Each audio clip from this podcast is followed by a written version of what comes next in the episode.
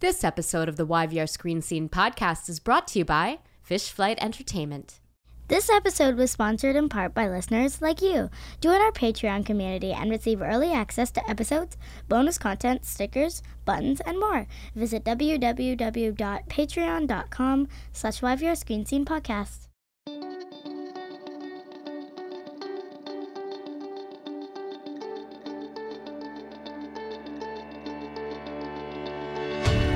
Welcome to the YVR Screen Scene podcast, where we pull back the curtain and expose the beating heart of the Vancouver film and television industry, namely the actors and filmmakers and other talented artists who do the work. Capital T, capital W. I'm Sabrina Furminger. Is the Vancouver film and television industry racist? How can we possibly dismantle anti black racism in the industry while servicing American shows that blatantly practice tokenism? What are microaggressions, and how and when do black film workers experience them? Those are only some of the questions we covered in Amplifying Black Voices, a panel discussion organized by the Vancouver Asian Film Festival that took place online on June 13th. I was honored to moderate the event, which featured Rukiya Bernard, Mariam Barry, Andy Hodgson, Jem Garrard, and Zach Lipovsky talking honestly and openly about white supremacy and anti blackness in the Vancouver film and television industry. I'm going to share part of that conversation today. To watch a video of the complete panel, please check out the link in our show notes. Thank you for listening. It's important. Black Lives Matter.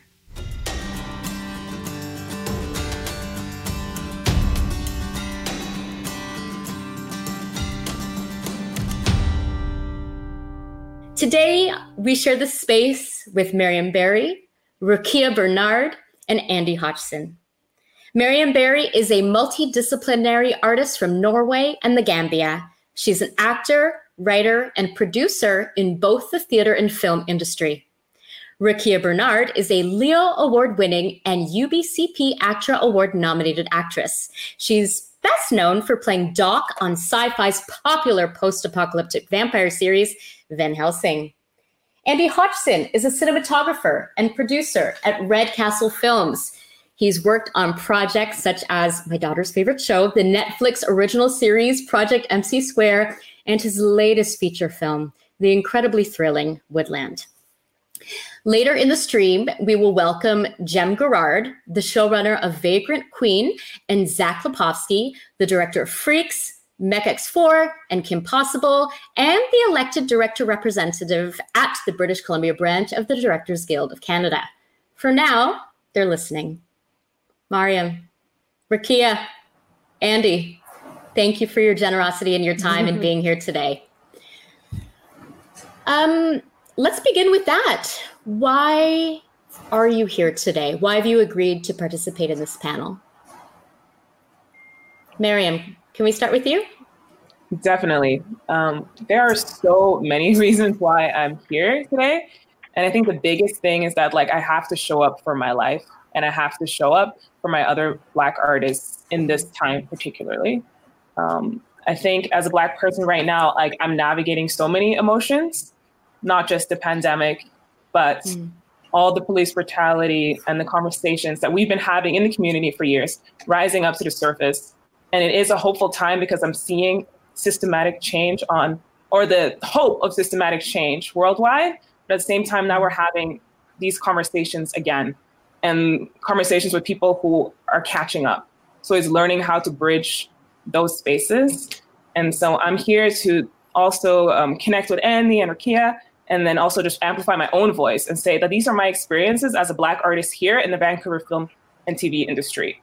And talk about some very specific incidents that I have experienced that I've raised up to in so many different conversations, but now I feel like more people are tuning in and maybe hearing me in a different way. So that's why I'm here.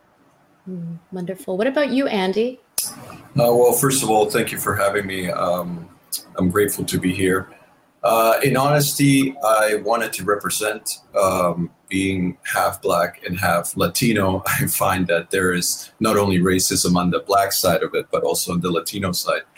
Mm. And I kind of wanted to represent for the film industry in Vancouver. Um, been in the industry for about 16 years, and the number of black people have definitely increased in the industry, uh, giving us a bit more of a fighting chance uh, with sort of getting the better jobs, uh, you know, getting into those rooms, getting sort of the, the the feel of what it is to kind of work in and around sort of a white, uh, uh, more of a white dominated uh, platform as the film industry. So I wanted to kind of give you guys sort of the overall look of how I personally have dealt with being here the last 15 years and also in South America and I feel that not only in talking to uh, people of my age around their 40s, but also to talk to new filmmakers who are of color, who are just starting out in this industry, and how you know we could potentially help them grow and understand how to kind of further themselves in their career. Wonderful, Rukiya. Hi. Um, Hi. Thanks for ha- thanks for having me, guys. And I think it's very important um, and I feel grateful that uh, the Vancouver Asian Film Festival has decided to host this panel. Um, I've been a part of many diversity and inclusion panels before, committees.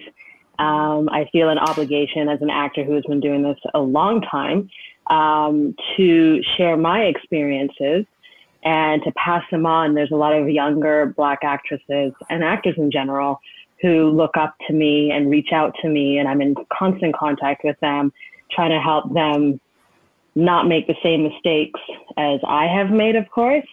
Um, but I've just seen and heard too many consistencies with young actors who are half my age experiencing the same discrimination that I've experienced from when I started my career until now.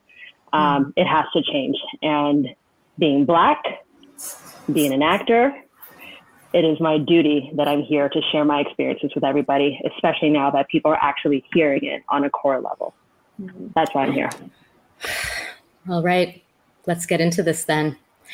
This is, it sounds like a simple question, but it's not. It's a big question.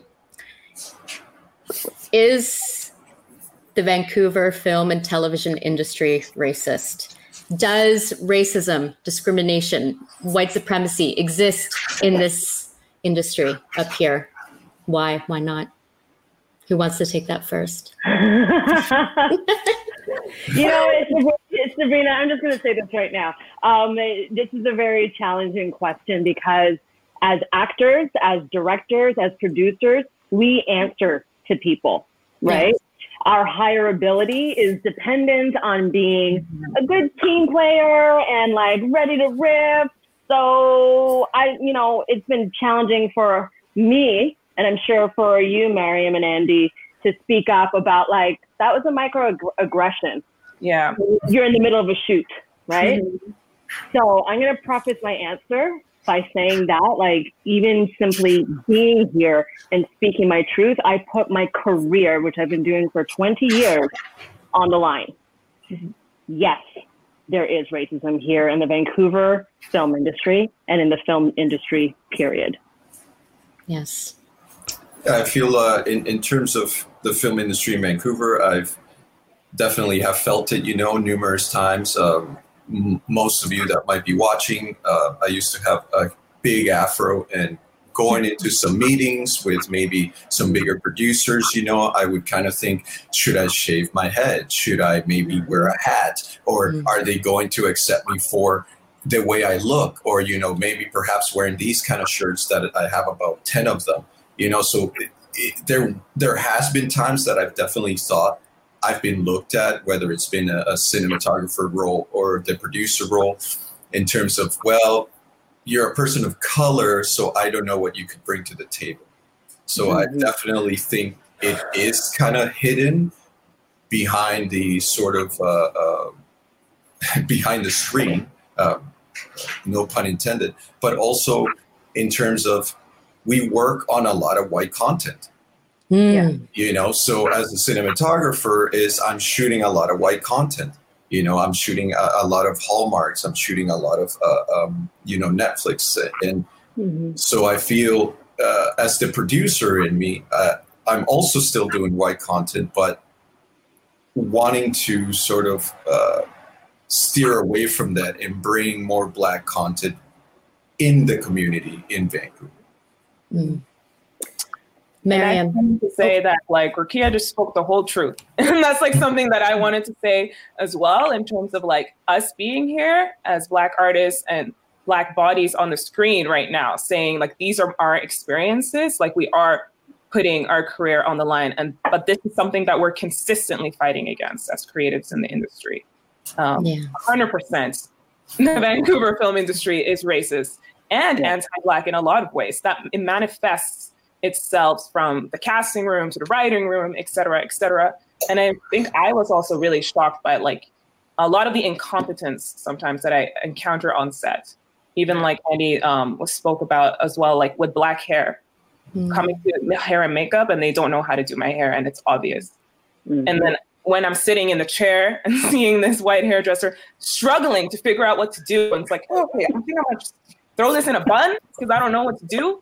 It's like, okay, I'm thinking in my head, like, okay, there are so many conversations here that slipped because you knew that you hired me and you mm-hmm. know what my hair looks like so where, like, how could this have like been dropped? And then we, we also know the politics of black hair and what it means to showcase it and celebrate it on screen. Mm-hmm. This was mm-hmm. also a very like big lost opportunity um, for you as the production. And I feel like these these things are really really important at all in terms of like the difference between equity and equality. That like you cannot say that you are a hairdresser and then you don't cater to a whole population of people. Mm. And, and, and, and can I add to that? And then, because on every single production I've done, I've done my own hair. Yeah. Hair department. Every been, single. Every single one. Wow. Every single one. The last movie I did, it was a young uh, swing, meaning she does hair and makeup. Mm. And I taught her what to do so that when I'm on set, she knows how to, you know, put me back so continuity works, right? Yeah. Um, but in the past, it's been a lot of having a mirror in my makeup bag and my hair bag so that they hold the mirror up for me and I'm the one putting my hair back in order. Mm-hmm. And and, like- and there's not sorry, Mariam, there's not one black actress that I have known, and I know a lot, that has not had this exact same experience at least once in their career. Mm-hmm. Not one. Mm-hmm.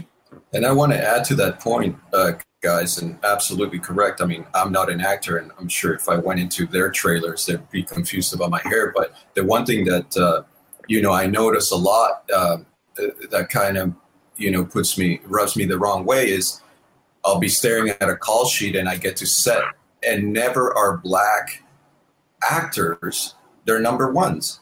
I mean, if you look at all these MOWs, I've shot probably the last year four or five MOWs. They're always the number three, the fourth. They're the, the boyfriend or the girlfriend or the best friend of the, you know, and, and every time we, you know, it's funny because when you see a black person on set, you kind of click right away. And it's kind of that thing you just give them yeah. the nod and they're like hey. You're both you there yeah. Yeah yeah, but, but, the reality is is that yes uh, they and we are being left out in in sort of these higher positions uh, you know in terms of being the number one or the number two leads yeah. um, so they get kind of thrown into into the background of, oh you're the supporting role okay you'll be the store clerk that they come for like two minutes and say hello and that's kind of your your piece so yeah, it's yeah. it's it's blatantly out in the open. We've seen it, and if many of you have seen a call sheet, I can tell you many a times it's never the number one or the number 2 mm-hmm. Yeah, I've only been a number one once in my whole career. Jem actually got me close, but I think the robot in Android oh. was. That's right. Victor, but there was a, you know, I get that. Um, I was number two there. Um, and then recently, um, Andy Alvarez's uh, Crazy Eight film, uh, Soul, I was number one. But I've been doing this 20 years. And up until those two more indie projects, um, the highest I've gotten was a number three. Hmm. Mm-hmm. And when I when we did the page count and everything, I really should have been number two on that mm. call sheet. Yeah. Um, and I just wanted to as well like highlight something that Rukiya just said in terms of like her having to do invisible labor on set. And it's mm-hmm. like we're mm-hmm. not compensated or even credited for the things that we have to do to elevate your work or the production in the end. So it's Dude, like some I, diversity and inclusion work. It's like okay, now um, a cultural consultant because I'm also ha- having to tell you how to interact with me as a Black artist and how to respect mm-hmm. our stories or our bodies when you're showcasing them on screen. So I feel like that is also another huge issue that like we need to start talking about and we need to start seeing it and appreciating it for what it is. Like this is labor that should be compensated and valued and appreciated. And not added to the hairstylist uh, portfolio because oh well, that's how they're hired, right? Like, oh, this right. is our cast, and can you do that? This is what we're looking for our show, this kind of look, and can you design this and whatnot? They'll go to, to head of hair for that. And then, of course, head of hair will have their website with their portfolio, and there's my work.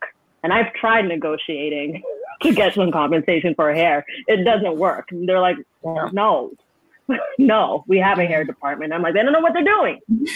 Yeah. Exactly. Even uh, YouTube videos I've sent, they won't watch them. Mm-hmm. Unbelievable.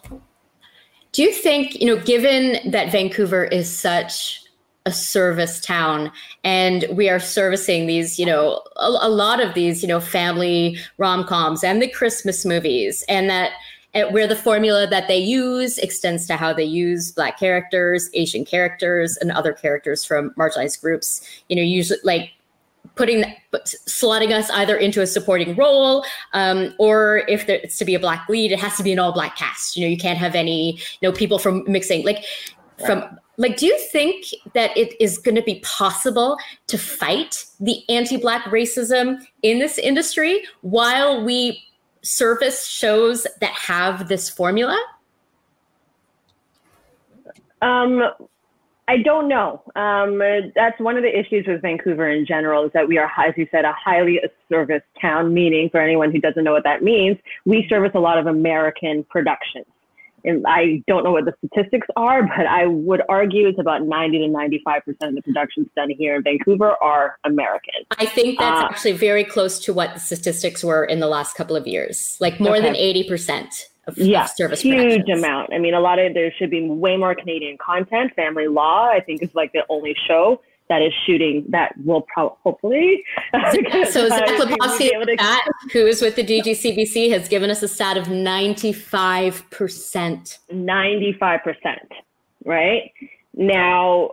Canadian content is a different discussion to have because there's uh, I, I people of color are highly misrepresented. Uh, sorry, not misrepresented, underrepresented in Canadian content. Um, mm. But um, if we are servicing American productions, it's a part of American culture, which is, you know, related to Canadian culture, but it's American. And if they are showing number three and down on the call sheet as um, marginalized societies, I don't know if we in Vancouver as an industry have much of a say in how we are able to recast that. I know casting directors try really, really, really hard yeah. to do it. Um, I'm often brought in as the ethnic alternative to try to be like, hey, I know you want this kind of look, but we can do this as well. Um, but it's a cha- it's an uphill battle when you're working for someone, even as a producer here in Canada. So I, I, don't, I don't know. Yeah, I mean, if you look at uh, the, the service town, I think internally things have to change from the ground up, that being the overall picture of Hollywood mm, and yeah. who started Hollywood and who runs Hollywood. Because obviously these MOWs are not going to go to Africa or they're not going to go to you know New Orleans or, or, places where it's heavily drawn with black people uh, to go and make their movies. So they look at alternatives like Vancouver. You know, it's very white, it's very safe. Uh, you know, so internally, I find it it's going to be a long road in order to, even as a service town, to be able to get more black people up here or producers, uh, big bigger directors, um, you know, bigger productions who are solely run by black people. Um, therefore, for us being here, it's going to have to be internally. And I think as we continue down the road of this uh, sort of battle, we as the people, we as the filmmakers have to bring that out to the forefront. Hmm. Mm-hmm. Yeah, all I'll say is like echo what something that you said in the beginning, Sabrina, which I feel like we need allies in like everywhere. like we need allies at the top who are thinking about this and advocating for uh, Black voices, Black leads, etc. Um, to see that systematic change. It can't just be like the actors, and it can't just be um, the people here in Vancouver. Even like it needs to be everywhere. Yeah. Yeah. Okay, so I I want to go back to that idea of um, the the phrase that Rukiya brought up, microaggressions, which I, I think is something that maybe unless you experience them on a regular basis, you might you might not know what that actually is. Rukiya, can you talk a little bit more about what microaggressions are and and describe some of them that I mean we talked about the hair. That is a a huge mm-hmm. one. We, we talked about you know being the tokenism of being the only you know the only black person on a on a call ship. But like what what are what is my what are microaggressions and where do you encounter them in this industry?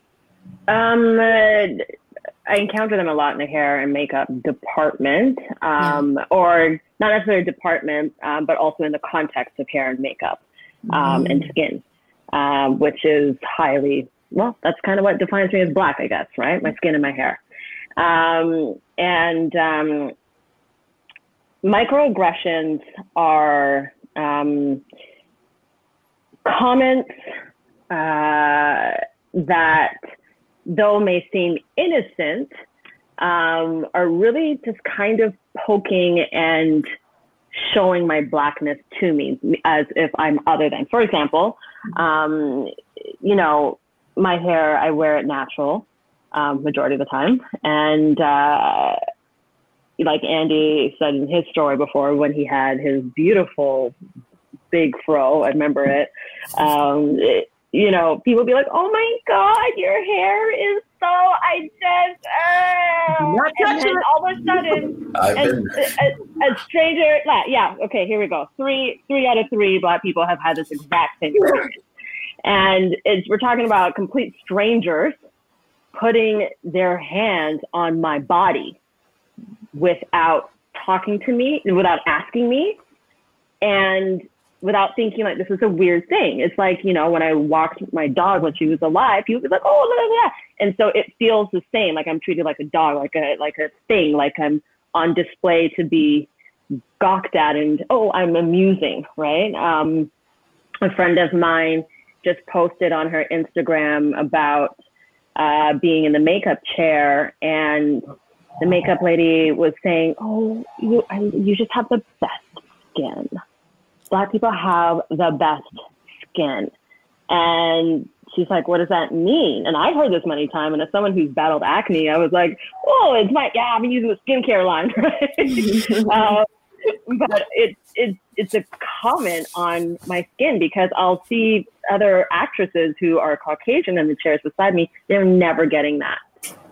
Hmm. They're never getting that, and so you know most people don't go about their lives having their race being called to them at multiple corners as they're just trying to go about their day. Mm-hmm. Those are microaggressions. Mm-hmm. I can't just be a human.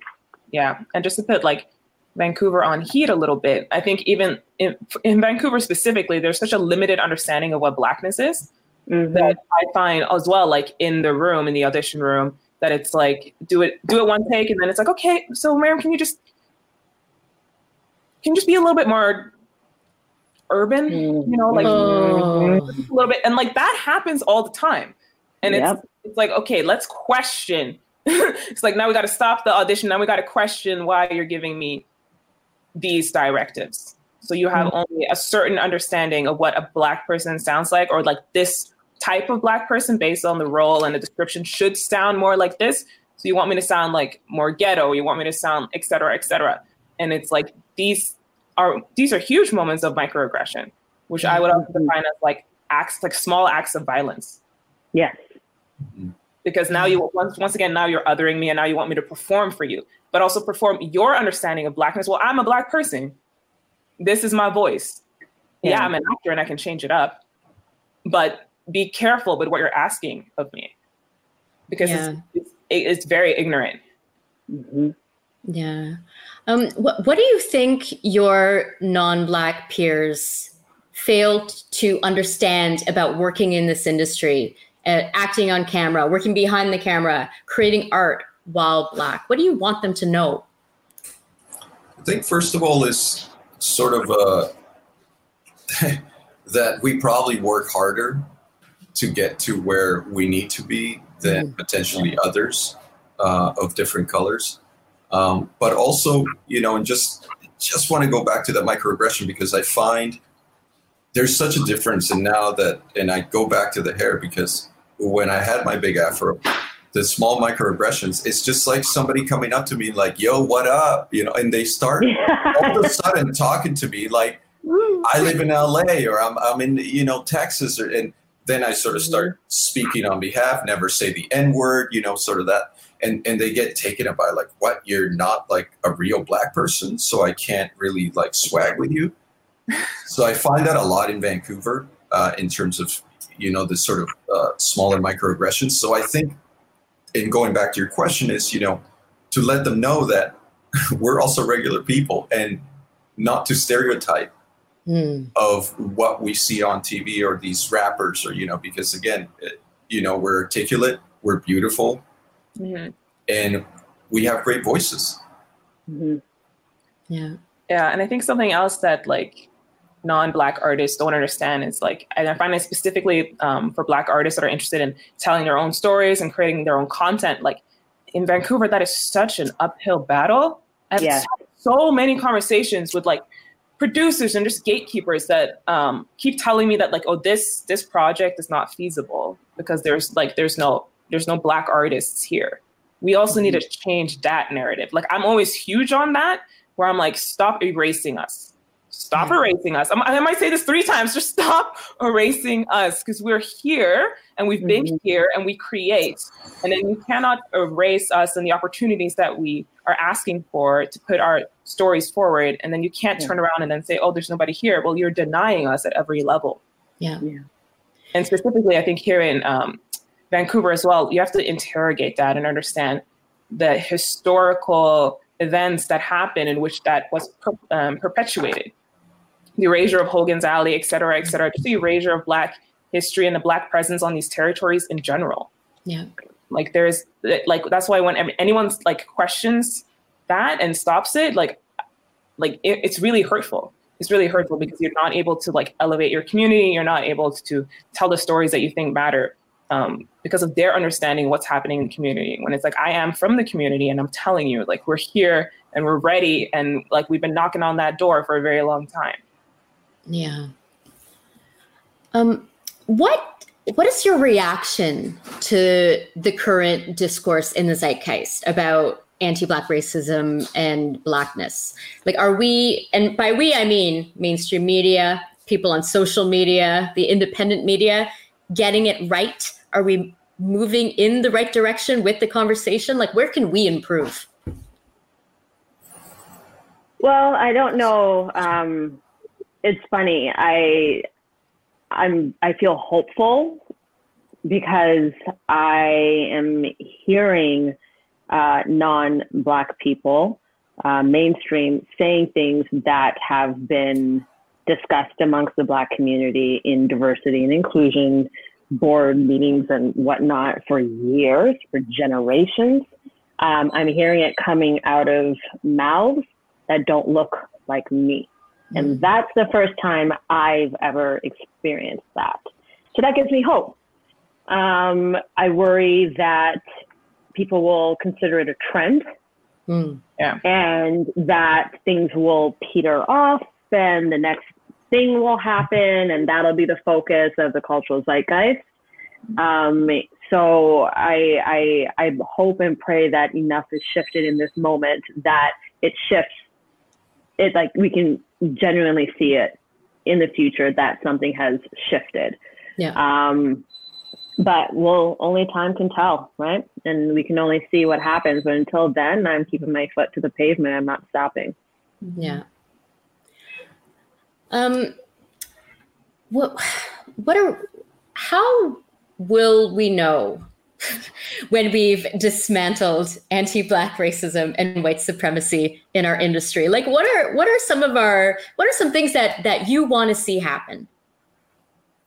Well first of all again it's it's kind of like politics you know until somebody at the top is not racist or is uh, of some other color um, it's going to be pretty tough. But i think we as the people, what I'd love to see happen is, for example, me for getting a, a higher role as a producer on a big show.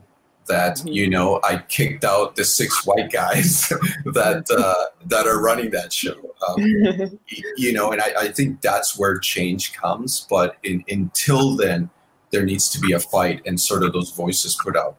And mm-hmm. without the sort of help with the mainstream media and, and, and I just go back to who started Hollywood and who runs Hollywood. And until any of that changes, it, it's it's sort of a, a never-ending battle. But I would love to see uh, bigger roles for uh, bigger black actresses or actors. Um, you know, producers like myself or other producers landing some of those bigger jobs because then again, we're able to hire who we want you know and and funny enough uh, the other day i got a text uh, from a pm who's of color and he says i want to build a team of color you know would you be interested in being the cinematographer for a couple of my movies? And i said for sure. So that's what needs to happen is the money exchange. Mm. where the money to make the productions is going is going to the wrong group. So if, if there is some sort of balance and shift in that in where those billions of dollars go every year, and they were to say, "Hey, Rukiya, here's you know five million dollars. Go make your black movie," or Andy, go make your movie, or you know, Mariam, go make your movie. I think until then, it's an uphill battle, but there is change, and, and it's coming. Mm-hmm. Mm-hmm.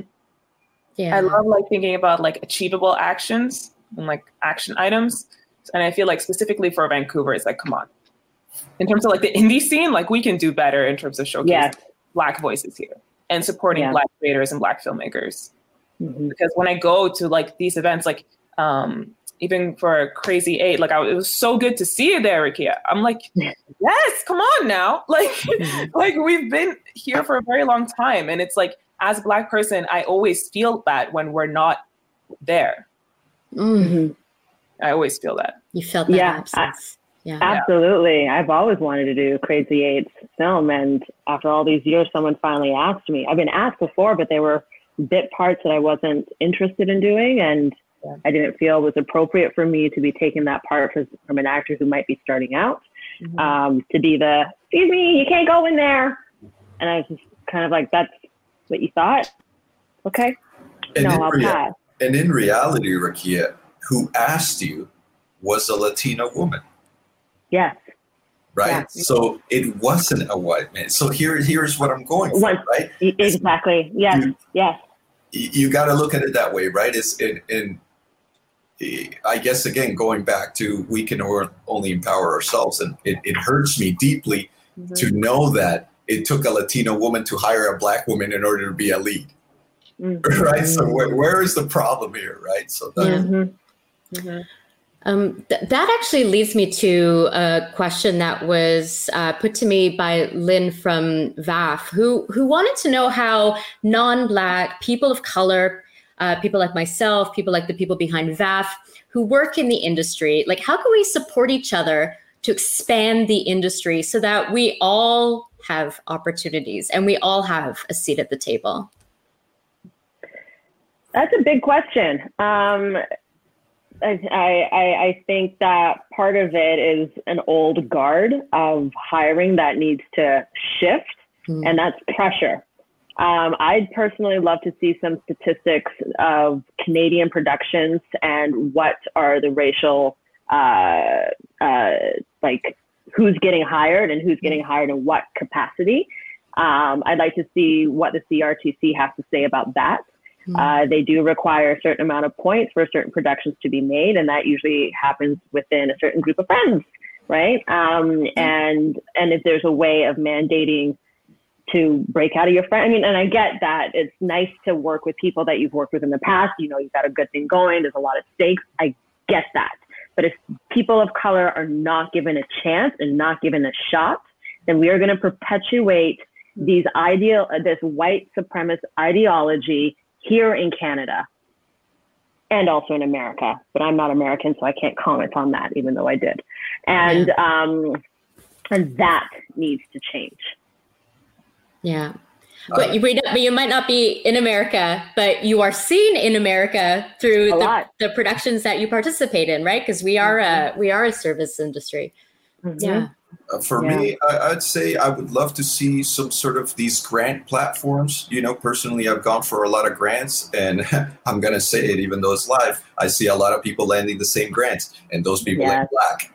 Yeah. So whether it's a black grant to yeah. help black artists, emerging artists, you know, where is where are those avenues for us? Yeah. You know, because we're always looked as uh, like Mariam said, you know, we're looked as ghetto, we're looked at uh, um, um, you know, third world, underclass, undervalued. Well, where are those grants that are just going to help black artists get their voices up? That's what I would love to see in Canada. And there and there used to be. I remember like even City TV used to have a diversity program for programming. This was oh god, I want to say like 10 years ago or so. I remember mm. seeing that. I was like, "Oh, that's cool." And then, you know, last year, Andy knows I was looking, I was applying for a grant and trying to get a film made, and there's nothing there for in the indie. It's, that's a problem in the indie scene in general. Yeah. Um, that crosses all races. Uh, but then to be a person of color trying to, to, to do that, no, it doesn't happen. Um, very soon, we will welcome our two director producers, Zach Lipovsky and Jem Garrard, to the conversation what would you like to hear from them and and and people in p- positions of power like them you know moving forward from this moment? I just want to um, say i'm interested in just like a real honest conversation from them in terms of what what what are what's happening in those rooms that we're not in. Mm. and like what are those conversations actually like when we're not there? And like like yeah, I think starting from there, it's like who is advocating for us? Are they not advocating for us? Are we even brought up in the conversation? I want to know like those details from them. Yeah. Okay. well then, well then, why don't we welcome Zach Lipovsky and Jem Garrard, who have been listening in. Hi, Zach. Hi, Jem. You've been listening to our conversation today. Yeah. Thank you so much for joining us. Um, Thank you guys. I guess you know you've you've been sitting here for for the last forty five minutes listening. You've been taking in all of the articles and discussions that's been going on over the last few weeks. Um, what is your initial reaction to everything that you have heard from our Black artists today? A- any surprises, Jem, Zach? Um, no, no, no surprises. I think we. Um,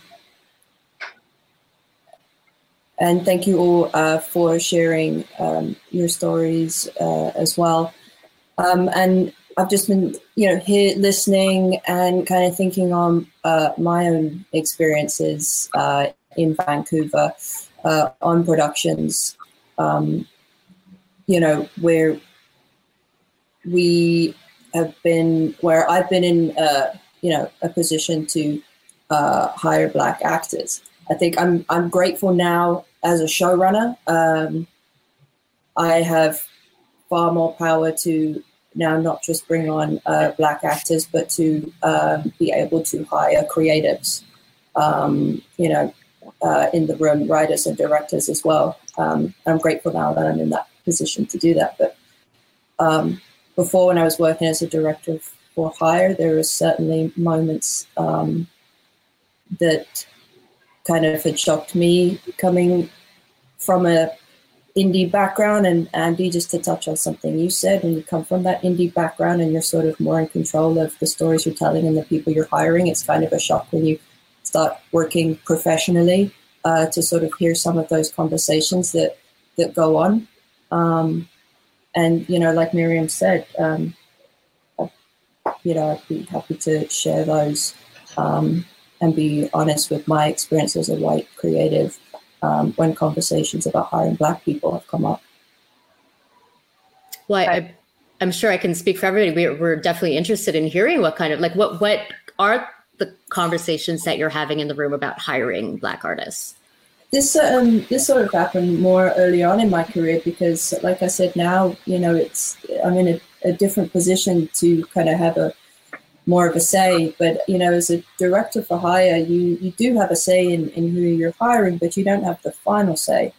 Um, and you know, I remember early on in my career being in a casting room with the producer, uh, and um, you know, someone had just uh, a black actor just come in and, and read for the part and left, and and we were talking after and I made a comment that, okay, I really liked this person. You know, you usually send three selects to the, the network. Uh, I really like this person.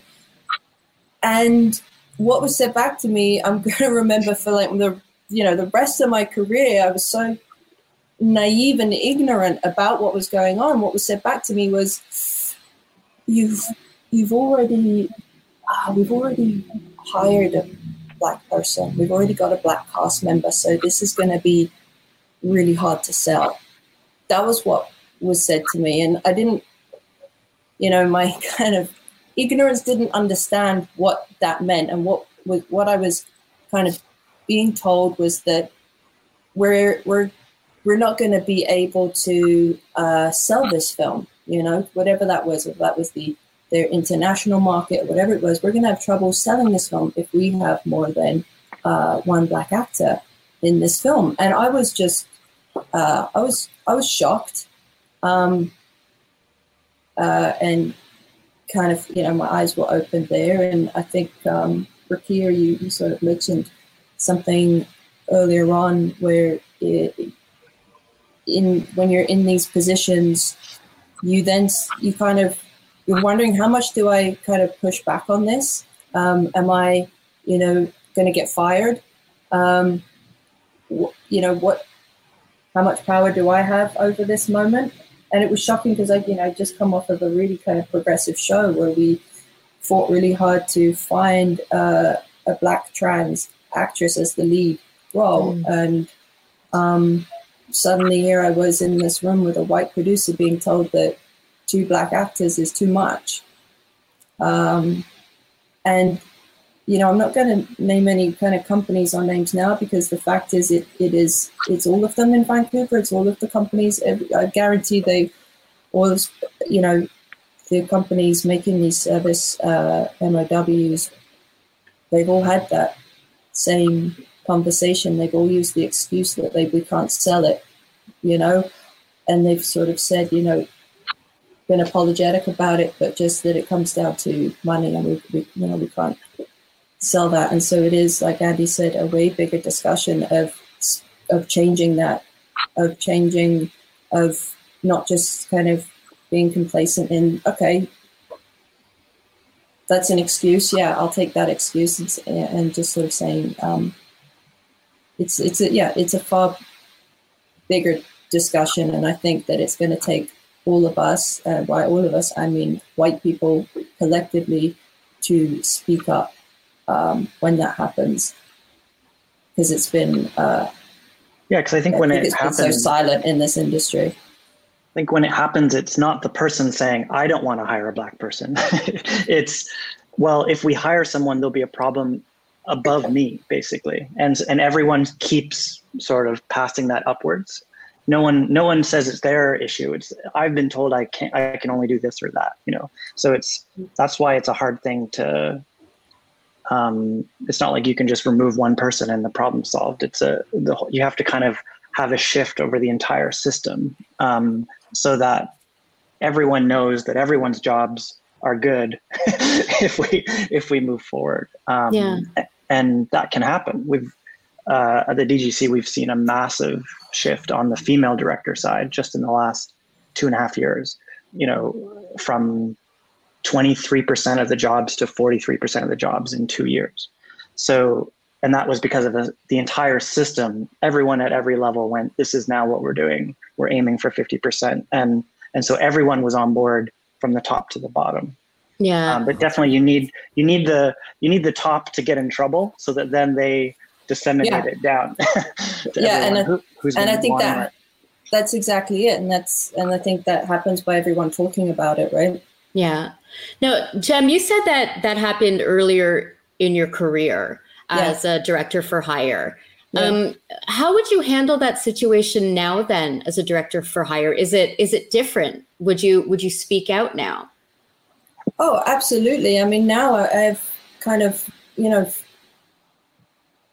a lot more um, power in a room to be um, well, as the showrunner as well. I'm I mm. I kind of do also have that kind of final say. And so it certainly happened less, um, you know, uh, the kind of more control I've had over a project, but it, it, um, it's still something, it's still an excuse that I hear, um, yeah. you know, that sort of takes the blame off of, um, white producers because they're just saying it's not, it's, you know, yeah, like Zach said, I, you know, it's not us, it's above us. Um, but I've, I've heard it in, in casting rooms. I've heard different things in, in casting rooms as well. Um, and um, Rukiya, I know you said there are a lot of casting agents here in town who do try really hard. I've also experienced uh, white casting directors who aren't trying hard enough. And um, I've had to push to bring me um, just diverse actors uh, because uh, we we see so many we see so many uh, white actors, and I remember one project in particular, and I just I kept asking to see more people. I kept asking to see more people, to see more people. I knew I wasn't being shown the talent that we have in this town, um, and uh, this person sort of, I think, was getting annoyed at my pushing and sort of turned around and said to me, they don't grow on trees. And, you know, that was their statement on it. That was, you know, um, that was kind of, they, yeah. it was, again, it was, it was shocking, but I was like, well, just keep, it might, just keep going, keep looking. And, and there were, and we ended up, um, uh, casting um, uh, an actor of color in the, in the part uh, because I went away as well and, and was like, "Can you bring in these people?" Mm-hmm. Um, I, yeah, I think it's just going to take, a, a, a, like I said, it's going to. We as white people, we have to. Um, we're going to have. It's our fight as well, and we have to speak up. Um, and we have to make things uncomfortable and we have to make things awkward and um, yeah you know i think that that's just one example of many that comes to mind because i could tell it was uncomfortable and, and making it awkward but i knew that we weren't seeing the talent that we have in this city yeah mm-hmm. um, i would love to open it to um, like like first of all zach and jem do you after after listening to to andy and mariam and rukiya speak do you have any questions for them about their experiences or about anything that they were talking about i mean i i the whole reason i'm here is to listen because mm. that example of the hairdresser not knowing how to work with black hair is something as a director i i have the power to correct but had no idea was an issue mm. um like wow. that's a that's a conversation it makes total sense, but it wasn't something I was aware of because it's never been brought to my attention. And yeah. so, but it's very easy to fix. And now, anytime you know I have uh, a black actor on, on set, I'll know to get ahead of that.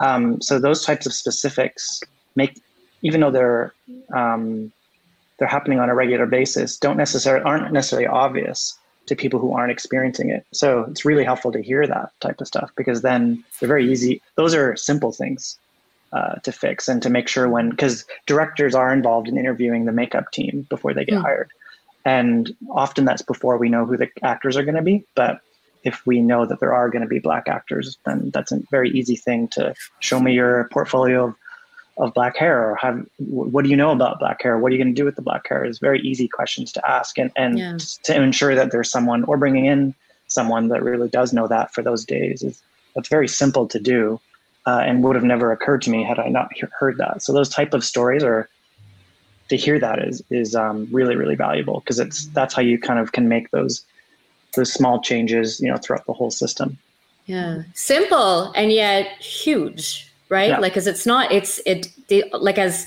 Ricky has said, those microaggressions add up, you know. Um, what, what about for Andy and Mariam and Rukiya? Do you have any any questions uh, at all for our director producers? Um, any questions? Any statements? Anything that that you want to know about what goes on in in their in their realm? I guess for me, just uh, as I've worked with Jem before, and Jem, thank you for hiring me with uh, crazy hair and whatnot and crazy mm-hmm. swag. But uh, um, more of your last show because you had a lot of uh, sort of black mm-hmm. influence on that show. Could you speak on behalf a bit more on that uh, on that show uh, in terms of utilizing a lot of black people on the set?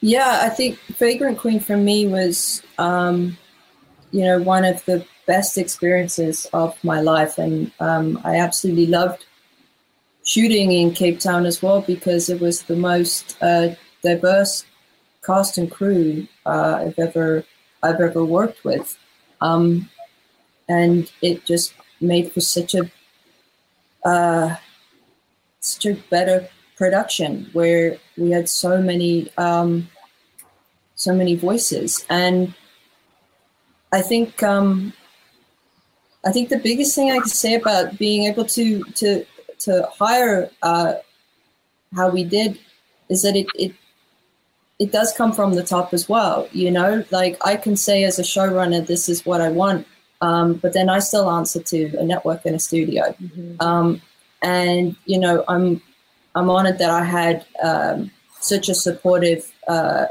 network exec at Syfy who, you know, um, when the project was first greenlit. I think even just before it was greenlit, when we were having conversations, and I said, you know, this is important to me. Um, that was it was supported, um, and there was no pushback. Which mm. you know, as I've sort of just kind of shared with you, I've experienced before when trying to bring on my more diversity, and there wasn't there wasn't any of that, and um, it was so refreshing. It was um, such a wonderful experience. Uh, and when you have that support at the top, yeah, it's everything. Mm-hmm. Yeah. Um, and and just for, for the record, you even though you are based in Vancouver, Vagrant Queen did not shoot in Vancouver, correct? No, we're Cape, Cape Town, South Africa. Yeah. Right. Okay. Um, I had a question. Yes. Um, that's for Zach, actually, because you're repping DGC here. Um, yeah, well, Jem and I, Jem and I both sit both. on the same, yeah, directors. Oh, okay. Yeah. Um, is there's been a huge initiative to hire more female directors. Uh, is there any such effort being uh, towards more diverse directors as well? Yeah, definitely, and we've done we've done a huge amount with what we can do. It's it's um, one of the first big obstacles we ran into that Jem and I ran into when we first kind of got elected was we discovered that and this was not that long ago, three years ago, um, that it was illegal to sort of talk about any of the protective grounds and the human rights uh, when talking about hiring. Like, so when if a studio was doing a specific show, for example, The Terror, that was about Japanese internment camps. Mm. They, it was legal for them to ask for Japanese directors because you can't discriminate based on race or um, or sexuality or you know disability or any of those protective grounds. But we knew that um, in a lot of cases, someone's specific experience or their voice is really critical to telling a certain story. And so mm-hmm. that if you're doing a, a movie about residential schools, you might want an Aboriginal filmmaker, and you might want to. The guild wants to be able to be a part of that conversation, saying, "Here's our Aboriginal filmmakers, here's our Japanese filmmakers, or whatever the case may be." Um, and so we actually went to the Human Rights Tribunal um, and hired a bunch of lawyers and, and basically got them to give the, um, the DGG, DGC specifically an exemption uh, in certain cases, so that if if a um, production or producer is creating a project that needs specific voices, um, either just to have a representational group or because the project itself is from a certain story or perspective that's needed. Um, it used to be that when Disney would call and say, "Who are your female directors?" or "Who are your black directors?" It was illegal for us to say that. Um, now, what we're allowed to do, uh, we just got the approval, is for the directors who self-identified any of their protective traits.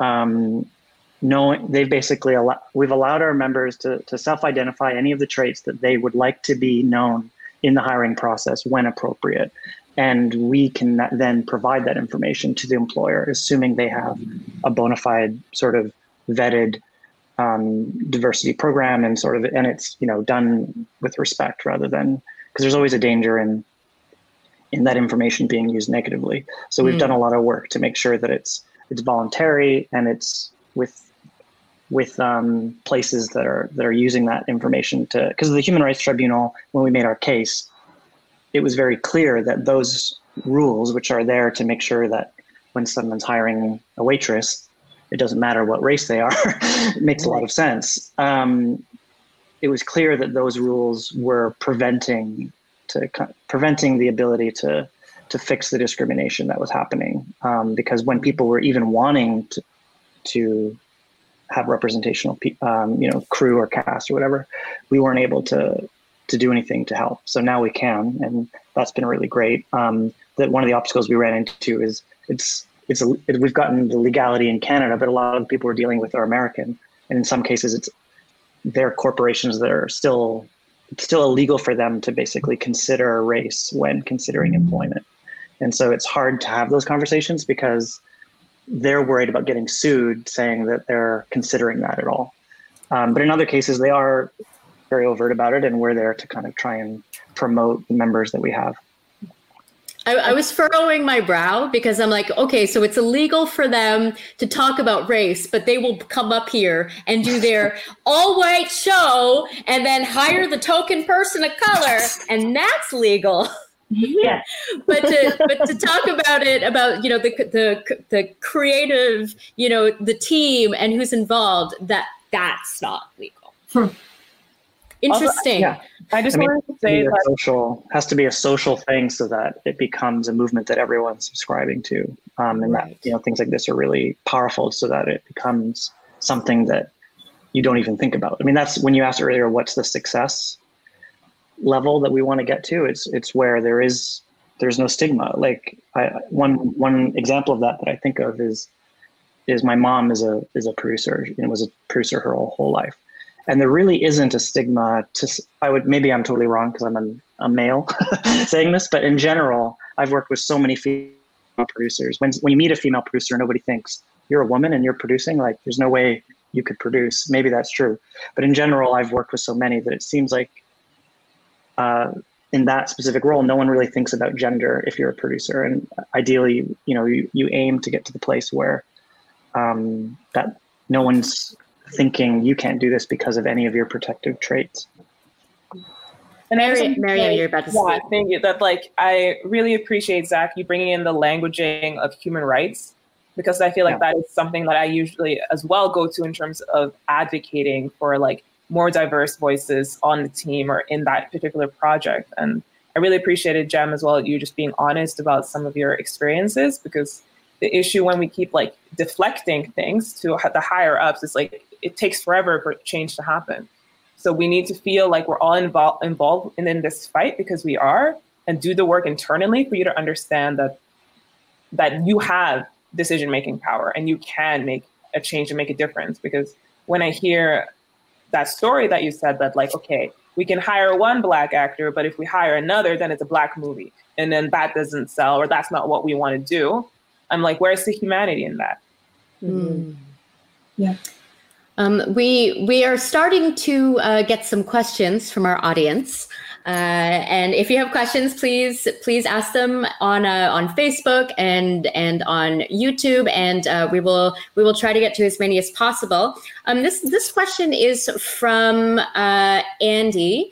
Uh, and it's directed to Zach and Jem. Can you ex- can you expand on how the DGCBC is expanding their roster of BIPOC directors? How do you get on the list? Can you get on the list if you're not a member of DGC?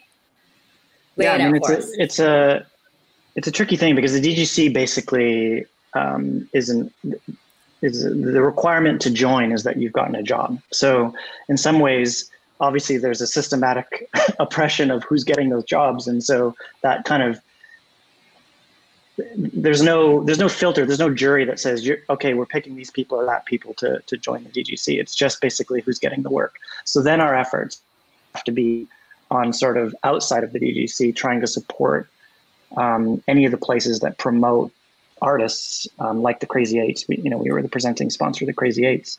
I sit on the jury of the Crazy Eights, um, and funding the organizations that are that are fueling a diverse filmmaker group at the beginning of their careers, so that they um, have the type of work that then gets them hired. And once they're hired, basically, they just sort of automatically join the DGC yeah at that point okay um, I, I also wanted to ask you, uh, Zach, because uh, you kind of alluded to this before.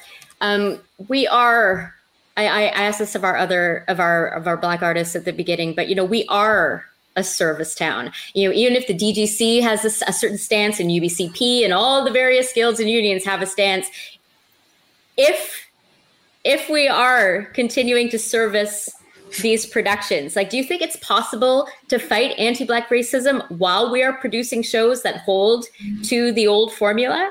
You know, and like, I guess also, like, what kind of power, like, can the D, like, what can the DGC do on its own? You know, and like, does it really have that kind of power? You know, when dealing with with American productions?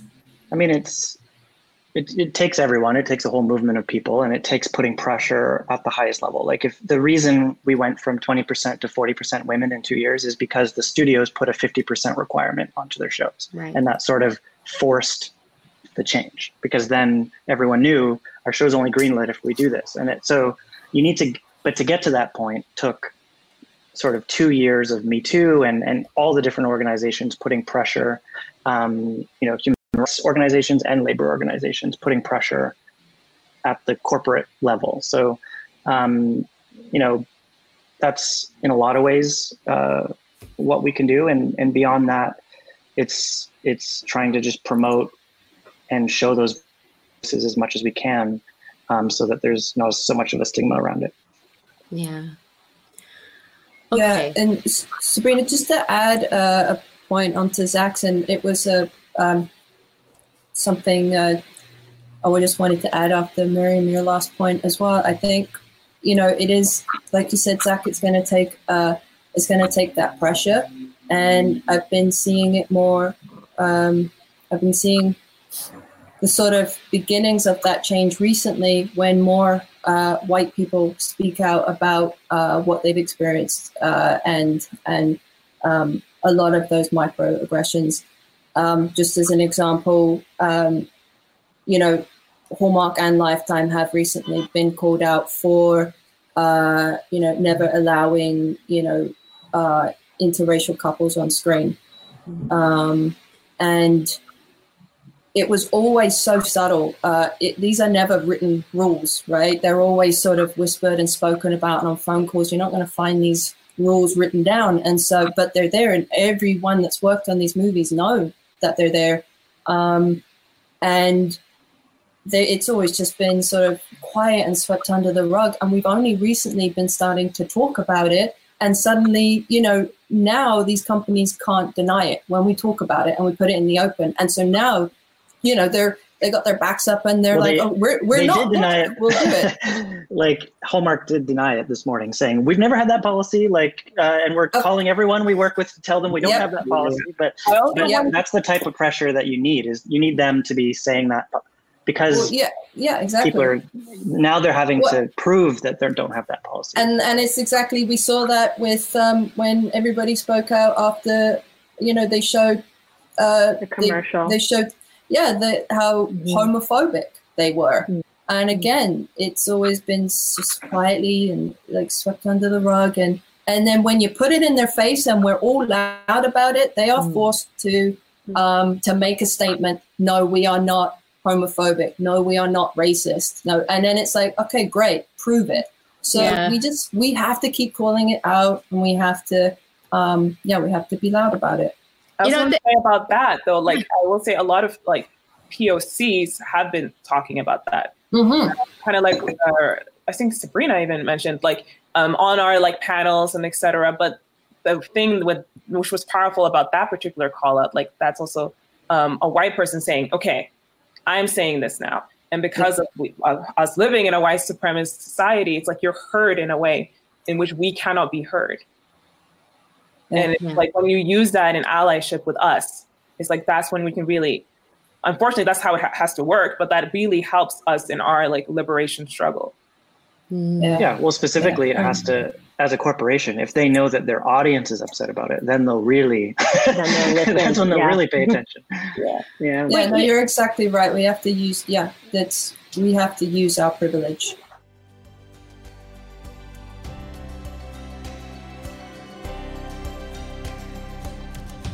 This ad begins with a story about an important but largely forgotten piece of Hollywood North history the fish flight.